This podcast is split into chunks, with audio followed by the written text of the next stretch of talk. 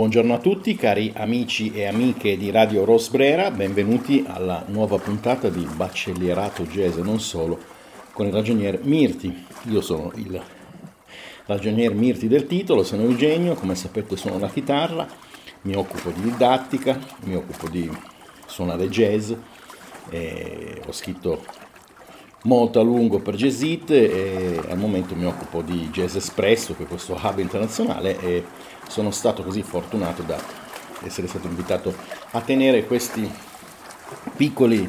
diciamo, incontri per consigliarvi alcuni album che a me piacciono molto del jazz che sono usciti di solito da poco ma anche album storici quando mi viene voglia di parlare di dischi che amo. Ma Oggi invece vi parlerò di un disco che è uscito da pochissimo, è uscito il 29 o il 28 gennaio, non ricordo esattamente, ma insomma da qualche giorno. Il suo autore si chiama Fabio De Angelis, che è un batterista italiano molto bravo. L'etichetta è Glim, che è un'etichetta che ha base in Puglia e diretta da Angelo Mastronardi, che a sua volta è un pianista molto brillante e bravo e che ha deciso, anziché di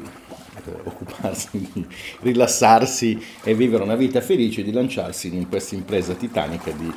eh, aprire e gestire un'etichetta indipendente di jazz, quindi un bagno di sangue finanziario, ma proprio per questo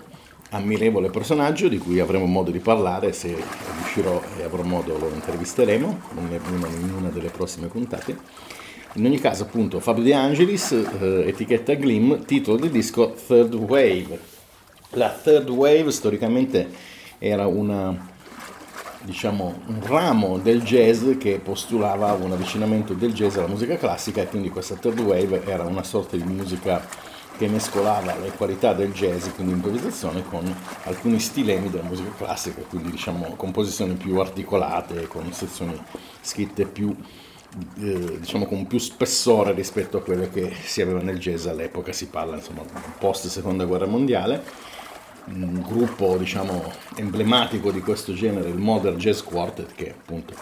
è famoso perché suonava in smoking in sale diciamo di rispettabili e rispettose della musica, non in balere e club di jazz che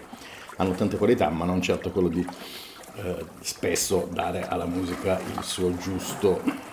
contegno. Detto tutto questo, l'album di De Angelis in realtà secondo me non tocca la third wave, quindi il titolo è più uno scherzoso gioco di parole, ma è un mescolamento di brani originali classici del jazz famosi, ne cito un paio, Barbara di Sam Rivers, che è un classicissimo, sonatissimo, molto conosciuto, e um, un brano di Gino Paoli che si chiama Senza fine, non è un classico del jazz, ma insomma una canzone molto famosa che qui viene un po' riarrangiata e rivista. E il disco vede De Angelis alla batteria accompagnato da Luca De Toni alla chitarra, Roberto Bonisolo al tenore e Ares Tavolazzi al contrabbasso. Conoscerete, spero tutti, Ares Tavolazzi, che è uno dei contrabbassisti italiani più famosi, forse il più famoso, celebre per essere stato il bassista degli Area, ma anche per alcune collaborazioni storiche che sono mantenuto nel corso degli anni, ricordo che è stato il contrabbassista di Puccini per anni e anni e anni, anni per dire. E eh, mi ha molto sorpreso il, la combo di Bonisolo al tenore e De Toni alla chitarra che sono davvero interessanti.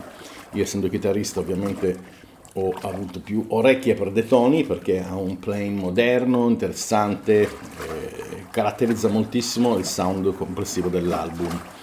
pur non essendo il leader. Tavolazzi ovviamente una certezza assoluta e Bonisolo anche è un ottimo musicista, interpretano bene questa musica che definirei un, a cavallo tra la tradizione però con un sound contemporaneo molto elegante e interessante, quindi un disco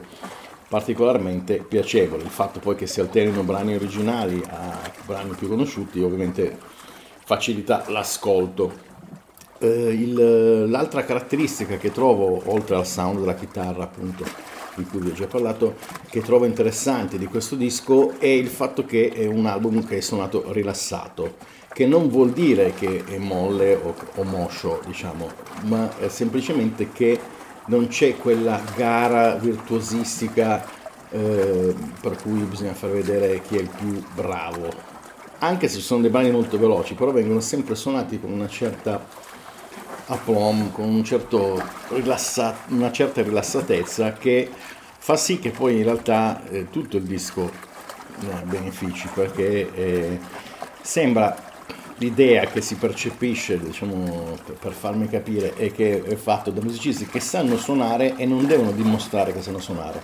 suonano bene e questo è, non è da tutti, soprattutto in un'era in cui ci sono tantissime produzioni in cui sembra che il, l'aspetto circense della musica abbia più valore rispetto ad altre considerazioni. Ecco, bravissimo il nostro Fabio De Angelis che non è caduto in questa trappola e ha proposto un album in cui suonano benissimo senza dover dimostrare niente a nessuno, ma anzi in questo modo rendendo l'ascolto un'esperienza più piacevole e interessante. Il brano che a me è piaciuto particolarmente si intitola Diamond Boy, che ha appunto un sound contemporary, come dicevo, ma anche senza fine di Gino Paoli, delle belle atmosfere modali che insomma sono piacevoli e interessanti. Un disco quindi eh, che conferma la bontà delle produzioni della Glim e di Angelo Mastronardi che ne è il direttore editoriale, artistico e fa sempre delle scelte interessanti. Si fa apprezzare perché il leader di quest'album è De Angelis, un batterista, ma che riesce a guidare un gruppo che è particolarmente personale al di là delle questioni squisitamente ritmiche e di batteria. Quindi un disco che vale la pena di ascoltare. Io vi ringrazio di avermi ascoltato fin qui, vi mando un grande abbraccio, un caro saluto e ci sentiamo alla prossima puntata. Ciao!